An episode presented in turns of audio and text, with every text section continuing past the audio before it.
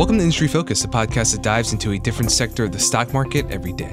I'm your host, Vincent Shen, and we're pre recording again for this episode to go live on Tuesday, May 29th. Joining me in the Fool HQ studio here in Old Town Alexandria is Dan Kline. Hey, Dan, thanks for coming in. Hey, Vince, thanks for having me. Yeah. Uh, back really soon in the DC area. What's got you in town this time? Uh, just came to see you guys. Is probably the best way to put it.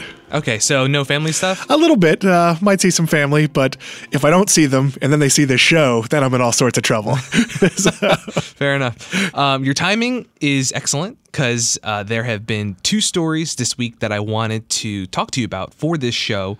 And the first is the emergence of Comcast with a serious counteroffer for the 21st Century Fox assets that Walt Disney originally claimed in the big deal that they announced back in December. Well, it's like a promise ring before an engagement. They haven't made an offer. Yes. They've just said, "Hey, we're going to make an offer and it's contingent on the AT&T Time Warner merger." Uh, and sort of how the tea leaves read on and that we'll one. get we'll so we'll get into all those details. Um, but before we break into the latest developments, um, I want to take a minute to just recap the deal between Fox and Disney because there's some important context there as we compare that agreement to what Comcast might ultimately offer.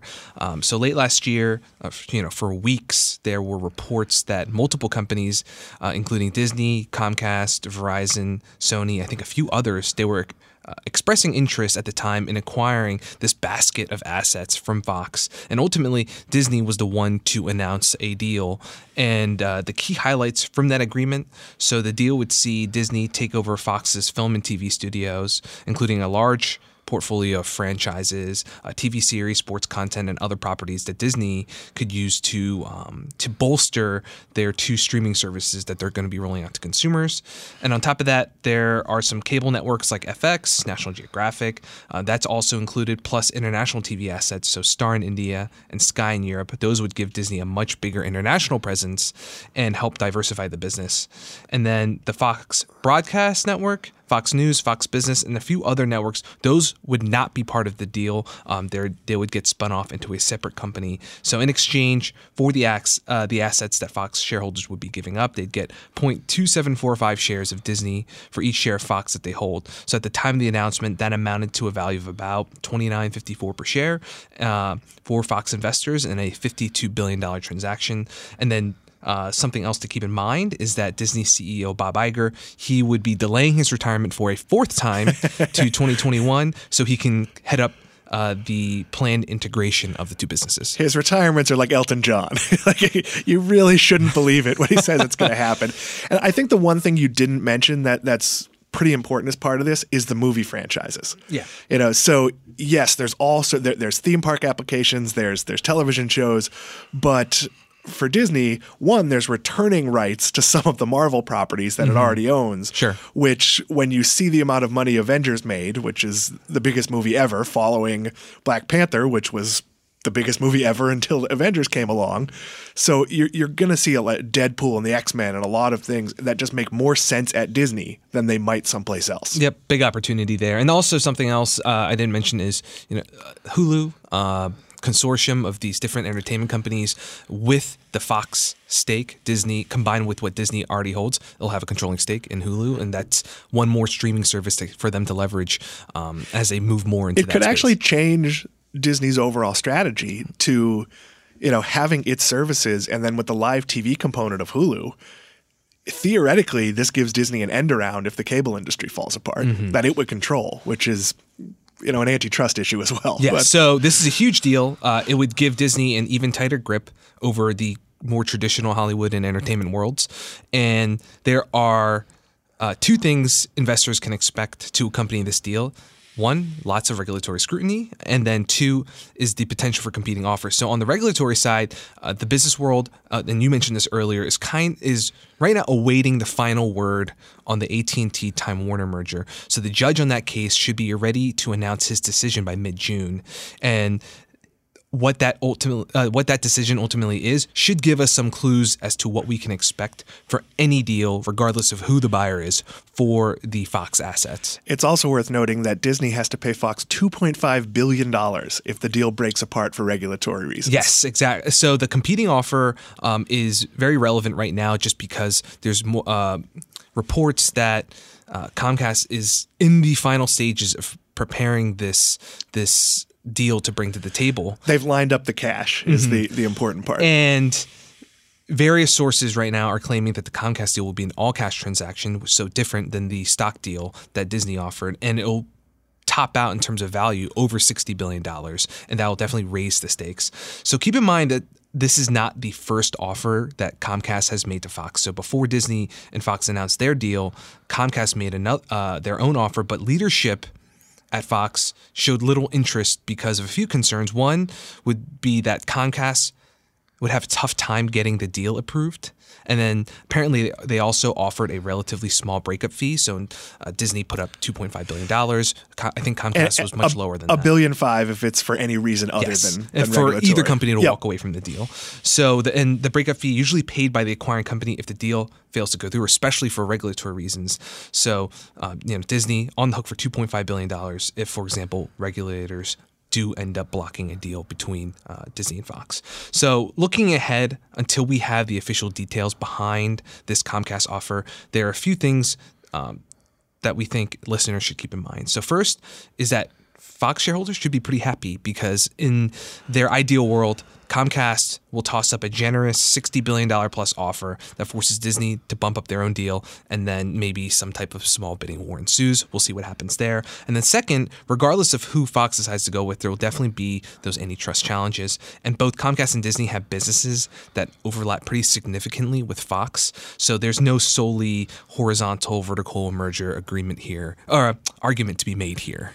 And then, uh, last thing, the eagerness, I think, with which both of these companies are going after the Fox assets should definitely sh- uh, signal to investors how important and how much of a priority it is for these uh, traditional entertainment companies to essentially shore up their businesses as they compete with the upstart tech companies and platforms like Netflix. And it's gradual, but there's definitely a shift in how people are consuming their entertainment. And Comcast and Disney, I think they very much want to be um, at the forefront of the developments there and have all the tools that they can at their disposal uh, disposal to address the challenge. I think it's also possible that if there do uh, does appear to be regulatory resistance to this, that Fox gets split up, that Disney buys some of it, Comcast buys some of it. Maybe, you know, as I mentioned before, the the controlling stake in Hulu is something that regulators are going to be very concerned about.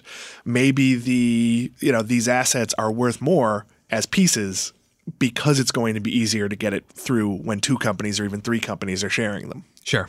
Okay, so we'll check in again uh, once we have the Justice Department decision from the AT&T Time Warner deal. That's something that we need to follow up on anyway. And then once uh, we have the official deal details from Comcast, so um, a really interesting uh, kind of developing story there. Um, Big implications for that industry. So now let's uh, transition to our second and our main topic for today. So two days ago, uh, Lowe's announced uh, the home improvement retailer, they announced that they had poached Marvin Ellison to become the president and CEO starting in June or July. And Ellison's currently the CEO at JCPenney, but before then, he did spend 12 years working with the Home Depot as the head of their US stores. And before that, he had a long tenure with Target. So this is definitely someone with a lot of retail chops. And not only that, um, they have he has specifically has experience in the home improvement sector. So Ellison's coming on as the current Lowe's CEO, Robert Niblock. He plans to retire after a 25 year stint with the company. And with all that in mind, um, I thought this would be a good opportunity for us to talk about Lowe's, given how popular its rival, the Home Depot, is in the Motley Fool community and how well that stock has performed for investors, up 135% in just the past five years, almost 700% if going back a decade. But Lowe's stock has not been a slouch itself. Uh, for those same five and 10 year periods, shares are up 125% and 350% respectively. And it's only if you look over uh, the more recent uh, short term time frame that performance for Lowe's has been lagging Home Depot and the broad market. So given all the problems that we often talk about with brick and mortar retailers, uh, what they're struggling with, you know, online players, weak foot traffic, price competition, the home improvement sector has been very strong and resilient in the face of that. What jumped out to me in in reading uh, their their recent earnings report, Sure. is only five percent of their business is digital. Yes. And but the Ellison hiring suggests that they realize what some of the the slow to digital players have realized. Uh, Costco would be a good example. That even the so-called internet-proof segments are becoming less internet proof. So part of the reason you hire an Ellison is he has experience taking J.C. Penney, a antiquated company, and building it to an omni-channel capacity, meaning that you can look at something at home, pick it up in the store, see it in the store, have it delivered to your home. And with home improvement, while you're probably not going to order drywall on their website, the day where you order a light fixture or something previously you that would have been a, a look and touch purchase, that is going to change. So this hiring really says, yes, we are immune to the internet for now, but Fair we are, but we are going to have to make some some slow changes. They again, nobody's going to buy paint based on viewing it on a website unless they don't really care that much. Mm-hmm. But the day when they do is probably not that far off. Yep. All right. So before we get uh, uh, into the kind of nitty gritty for this for this company, I want to just provide some context, uh, some background for this business. So it's a huge retail operation. Um, they have about t- uh, 2,150 locations spread across uh, the United States, Canada, and Mexico. Uh, the U.S. is not surprisingly the most important. It makes up over 90% of the company's top line.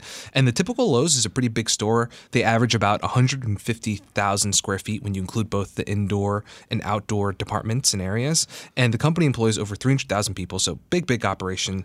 Um, and listeners, I think if you're looking at the home home improvement uh, sector within retail, you have to be aware of some of the backdrop for this industry um, because the home improvement retailers have been able to fight off e-commerce thanks to their kind of highly specialized products, often bulky products they carry. Even an Amazon is going to have a tough time fighting with Lowe's or Home Depot on things like lumber sales or when you need that specific size piece of hardware, for example. Um, people want to be in the store to be able to to handle that, kind of see how it fits with the other parts of their project, and that's uh, allowed these brick and mortar retailers to remain uh, pretty resilient. And another important thing to keep know about this business is how the company how the companies classify their customers too, because you have your everyday homeowners who get divided up further among the do-it-yourself crowd and the do-it-for-me customers, and they target them very differently. And then you have the professionals like contractors and repairmen who also have their own set of needs,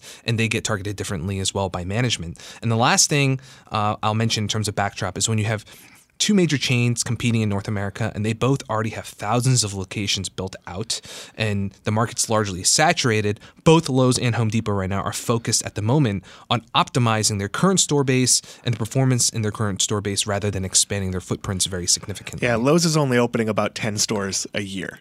And mm-hmm. that amount is really like communities that are newly developed. It's not moving into existing areas. What their big focus on, and it's for anyone who's shopped in one of these in a, in a Lowe's, this is a big change, is in the last year, they've seen the amount of closes go down. Meaning, I walk into the store with an intent to buy something and I don't buy it. So there's a massive training effort underway at Lowe's where the goal is to have better customer service, to make sure that if me, someone who knows absolutely nothing about home improvement, walks in and says, My sink is leaking, someone can actually help me get what I need, not have that sort of condescending, you know, we mostly serve do it yourselfers and experts attitudes. So they're really rebuilding. Uh, they trained 17,000 backline workers to be able to step in when times are busy. Meaning a guy's job might be shelving or logistics, but when the line at the paint counter gets too long, he's now trained to mix paint or help a customer. So they're really putting a focus on sort of doing a better job because I think they realize that Amazon can compete on some of this stuff if you don't deliver a good experience. Yep. So uh, the company reported their uh, fiscal 2018 first quarter I think yesterday, right? Very Yes. recently. And uh, I was going through, the transcript, looking at the press release, some of the um, kind of the headline numbers there. Uh, comps were up. Uh, only about 0.6%. Uh, revenue growth a little bit better than that, but there's still uh, not where management wants it to be. It, it's a little bit uh, deceiving. So a few weeks ago, uh, they actually put out uh, a comment, a warning, saying that seasonality. Uh, it was cold in the Northeast Yes. longer, so a big part of their business in the spring season is gardening. They actually had a huge drop in sales under $50. And that's people who come in and they're buying a small amount of stuff for, for their home garden Sure. but it's a huge volume of customers. We talked about seasonality. In some businesses, if the season doesn't start on time, in the ski business, if it doesn't snow, you can't make up days in December in July. Yes. In the gardening business, someone is not going to say, well, now I'm not having a garden. It started two weeks late. Yes. So they will catch up these sales, and they're actually predicting that they will make them up in the next quarter and say that so far they're already trending well ahead. Yeah, but this is actually one business. Seasonality comes up a lot in uh, our discussions of other companies in different sectors, um, especially for retailers. But this is a business where I actually take any. Uh, quote unquote excuses that they make around seasonality pretty seriously just because obviously the summer months are by far their busiest and then the winter months are also their their weakest. And if you look through the history of the company, sales shift around based on when the winter ends. Mm-hmm. I mean, as simple as let's say you're putting a fence in at, at your house. You cannot put a fence in when the ground is frozen. Sure. So you're not going to go buy fence posts and all that, but you're still going to put the fence in. So this is a case where, yes, uh, comp sales were a little bit weak. Overall sales were up about 3%, uh, which is based on higher tickets. Uh, traffic was actually a little bit down, but that should all even out over the course of a year. Sure. Okay, so uh, something else that they announced uh, or that they kind of up, updated with the latest earnings. Full year 2018 guidance, just uh, so listeners have an idea of what the company envisions for the remainder of the year. Uh, they see revenue up 5%, uh, comparable sales up 3.5%, and then their operating margin down 40 basis points. Uh, we'll get to the profitability operating margin part in a second, but I look at those two numbers and I think to myself, that's pretty darn good for a brick and mortar retailer. Like that's quite enviable. I think a lot of other, uh, a lot of brick and mortar businesses would look at that and and be quite pleased if they were able to deliver numbers like that. Yeah, especially because it's a brick and mortar retailer that I mean they have websites and they, uh, Home Depot and Lowe's obviously both have websites, but they're not great. And Lowe's is putting in an effort to improve that. Um, and one of the functions is building up their back channels so they can so they can handle some of the different you know capabilities of ordering and in stock and that type of stuff. But for a chain that's doing 95% of its store sales in the store, Yes. a 3.5% increase is incredible. Yes. Uh, so this uh, is a good uh, time for us to transition to what you mentioned in terms of uh, the investments or and the initiatives that they're pushing with more sales associates on the floor, uh, better customer service, uh, more infrastructure for their online business because of the growth they're seeing there. Um, I want to touch on six areas that management uh, mentioned, uh, I believe, during their fourth quarter call, so earlier this year. Um, and these are areas that they believe are really important to their long-term growth. So first, they want to get to know customers better, including the, their plans and needs, and they want to increase the use of data collection and analytics. Home Depot's already really strong with that, and I think they're kind of realizing, okay, this is something we need to be better in. Second, they want to invest more in the technology to greater personalize their marketing and to also improve their service in the store. We've kind of touched on that a little bit. Third, they want to also invest in the infrastructure for online delivery and in-store pickup, and they're also opening a new fulfillment center and pushing a few other initiatives around that. Fourth, they want to try and stand out from the competition with some strategic brand partnerships with big names like Craftsman uh, to uh, bring customers in the door. Uh, fifth, they want to better serve their professional customers and then develop their store employees uh, to have more of the skills to serve this customer base, maybe become professional contractors themselves. So that's um, obviously a big part of their focus, given how important that uh, specific segment of customers is. And then last thing, they want to grow the do it for me segment with things like so- services, so installations, in home sales, and project specialists. And I think with those six uh, initiatives that management has specifically called out, there are some really important themes. And some of this came up earlier in our discussion in terms of the backdrop of the sector, some of the competitive dynamics. But for example, you know, omnichannel is always a big thing that comes up when you talk about a business like this. It's a significant challenge, though. Mm-hmm. So if you look at, you know, J.C. Penney or Target, they're not shipping two by fours, you know, Yeah. or or or ladders or things Sure. that are generally. So in some ways, you have to build a different kind of system. You know, these if you order from Lowe's as a contractor, you can get a delivery. And you know, it's a truck. It's a dedicated Lowe's truck. Job site going- delivery, yep. yeah, so you have to figure out how to have the right quantities of stuff and how to incentivize either that they pick it up or that they deliver it and to make these things efficient. You can't, you know, just use the post office or FedEx the way other companies can. The other thing is on the on the customer service side, they they talked a lot about centralizing some of the non-customer facing pieces of this. So I went to Lowe's to get a quote on redoing a bathroom at our at our other house. And it took the guy two hours to put all the stuff, and I was sitting there and it was very uncomfortable. Sure. Now the person meets with you, figures out what you want, and then a centralized quoting office does the quote. That allows the person in the store to see more people. Not So- spend two hours right there Right. worrying so about it. I get my quote 45 minutes later in an email the same way I do from this guy, but he doesn't have to do all the specs while I'm sitting there while he's not helping other people. So it's that kind of sort of smart, you know, back end functionality. More efficient, yeah. Yeah, that and it's and they've really for the first time in the past year, and I said this a little bit before, but put a focus on the customer. You know, if people are walking out, that if if they if I need a sink and I walk out and I didn't buy a sink, I'm either leaving Lowe's and going to Home Depot, or I'm going to a local hardware store, or I'm going online. So you have to capture that customer, and sometimes that just putting a body in front of them. It's not easy in, in Home Depot or Lowe's to get a person to pay attention to you sometimes. So they're really putting a renewed focus on that. Yep, absolutely. Um, I will end on the kind of omni-channel discussion uh, with uh, online sales growth for Lowe's. 2017 was 27%. Um, pretty strong, and it came in at about 20% for the latest quarter, I believe. And so uh, you mentioned online makes about 5% of their overall top line now. Um, and that trails Home Depot. I think Home Depot, is, their online penetration's over 7%, but that gap has narrowed quite a bit in the past few years. And another uh, important item from those six initiatives that they talked about, uh, I think is also in terms of the marketing, the personalization of services. So, you know, for example, Lowe's wants to offer more services to the Do It For Me segment, and they also want to up. Uh, really focus on that professionals business, and this is a big one.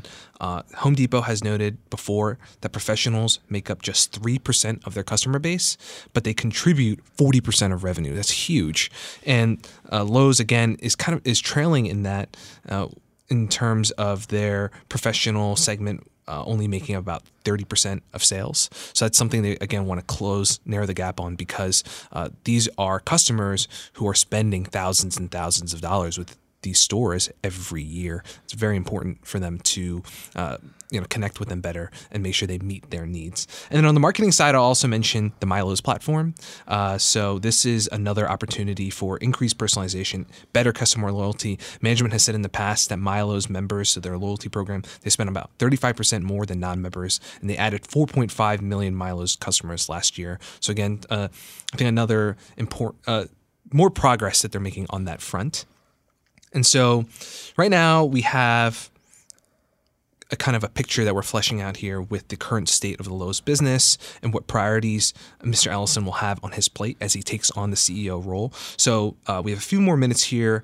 Uh, in terms of kind of big picture takeaway, how bullish are you for the company? And do you think that these various investments that they're making, these priorities that they've set out, do you think it's enough? So my opinion on Lowe's changed very much in the last few quarters. Okay.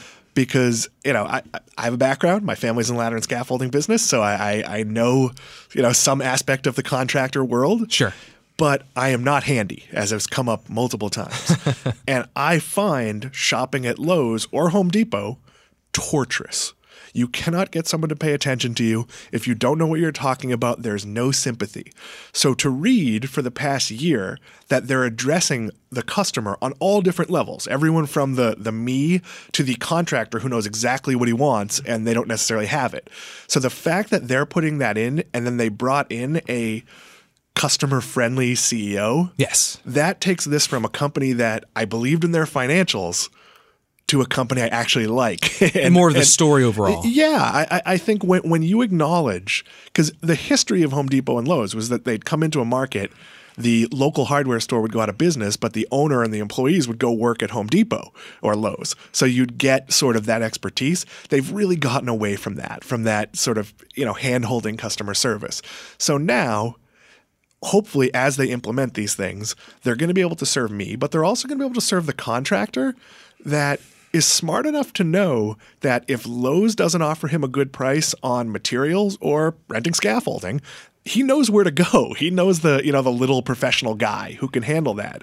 So to address those things very specifically, that's a huge market they can open up. Both on the, you know, the middle was fine. The the handy guy, Lowe's was a candy store, was a t- but the the contractor who could deal on the professional side and the the guy who's trying to just do some little home project who knows nothing those are areas that ellison's going to address and it makes me feel a lot better about the company Sure. In my shoes, you know, I didn't follow Lowe's as closely in the past. Um, uh, in reading about this business again, you know, we talked about some of those kind of headline numbers and how strong that is again for this kind of business.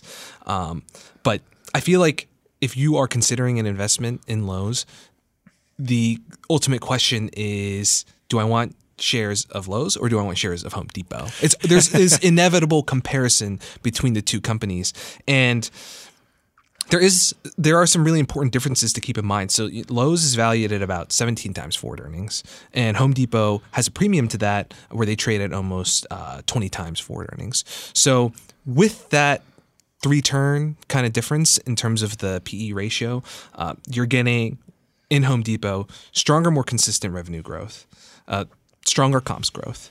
You're getting stronger operating margins. So on Lowe's, I think it's around 9% uh, for trailing 12 months. For Home Depot, it's closer to 14, 15%. And that's the management's kind of long term target.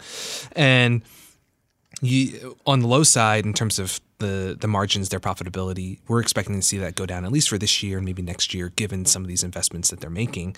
And then even though Lowe's is the dividend aristocrat, I think they've increased their dividend every year for 56 consecutive years. Really impressive.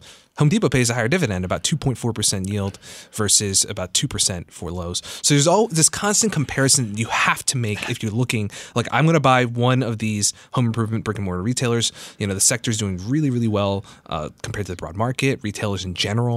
But picking which one, it, it, you can't help but make this comparison. one you don't have to pick one you can, That's fair. you can invest in both of them and i think there's also some added opportunity out there for these companies if you look at the shakedown in retail that if you're a surviving brick and mortar chain, which obviously these are going to be surviving chains, they're also they're not dependent on mall traffic. They're standalone locations in in most cases. Yep.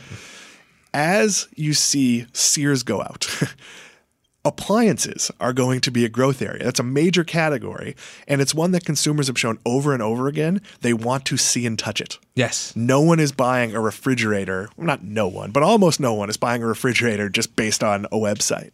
So as you see the rest of the retail shakeout, um, you know, Sam's Club closing locations is going to kick some sales to Home to Home Depot and Lowe's. The reality is, it's going to come down to marketing. How often is the Lowe's next to the Home Depot? There's really no reason why you couldn't go to either one. And I do like what Lowe's is saying about how they're going to sort of reconsider their targeted marketing. Not that I'm sure Home Depot is addressing it as well. Sure. But Lowe's does have a bit of the the, the higher end brand. You know, it's a bit of a Target Walmart situation. They both kind of do the same thing, but Lowe's has a little more polish, which might help them as they sort of refine how they reach customers. Sure. Yeah. the th- I think you have a company in Home Depot that is firing on all cylinders, doing incredibly well. Um, again, really popular in the kind of uh, Fool community. And then on, with, on the low side, you, you know, a, a bit trading at a bit of a discount. Maybe you see more of an upside there as a result. If you believe in these initiatives that they're investing in, which I do think are the right areas, uh, as we've discussed. Yeah, I mean, I'd be concerned over the next six months to see what happens with the leadership team. Yes. You know what, what they've talked about is that that Ellison's going to come in, he's going to review the plans and you know put his own touch on it. Sure. Um, sometimes that means everyone leaves, uh, which is not great if you're in the middle of a sort of reinvigoration plan. So hopefully Ellison comes in and he plays nicely with others and he can sort of add his finesse to what already seems like a solid plan. This doesn't seem like a case where the previous CEO was pushed out. It does seem like a legitimate retirement. Um, so I'm relatively hopeful. But if I was going to buy stock today, I'd probably wait until Ellison has his first earnings call and actually, you know, make sure that he's going to continue some of these things. And and you and essentially if you to make sure that you agree with the direction he chooses, whether that's, you know what, I like this plan, let's stick with it. And frankly, it, I think it reflects a lot of the changes in the focuses that he's had at JCPenney as well. Yeah. So it's not like they're radically different I, views. I think he's been picked because he fits this plan. Mm-hmm. And I will point out that I'm very bullish on JCPenney, even though I acknowledge that they're on a tightrope for survival. Sure. I do think he's made mostly the right moves there. And at a well capitalized company, he should really be able to make an impact quickly. All right. Well, that's all the time we have for today. Uh, this is, again, two companies and Lowe's in particular, one that we haven't uh, really covered before on this segment of Industry Focus. I'm glad we dug into it a little bit, and we'll definitely follow this rivalry and, and, and the uh, succession plan with Ellison uh, in the coming months. But thanks for coming in, Dan. Thanks for having me. Thanks, fools, for listening. People in the program may own companies discussed in the show. The Motley Fool may have formal recommendations for against any stocks mentioned, so don't buy or sell anything based solely on what you hear during the program. Fool on.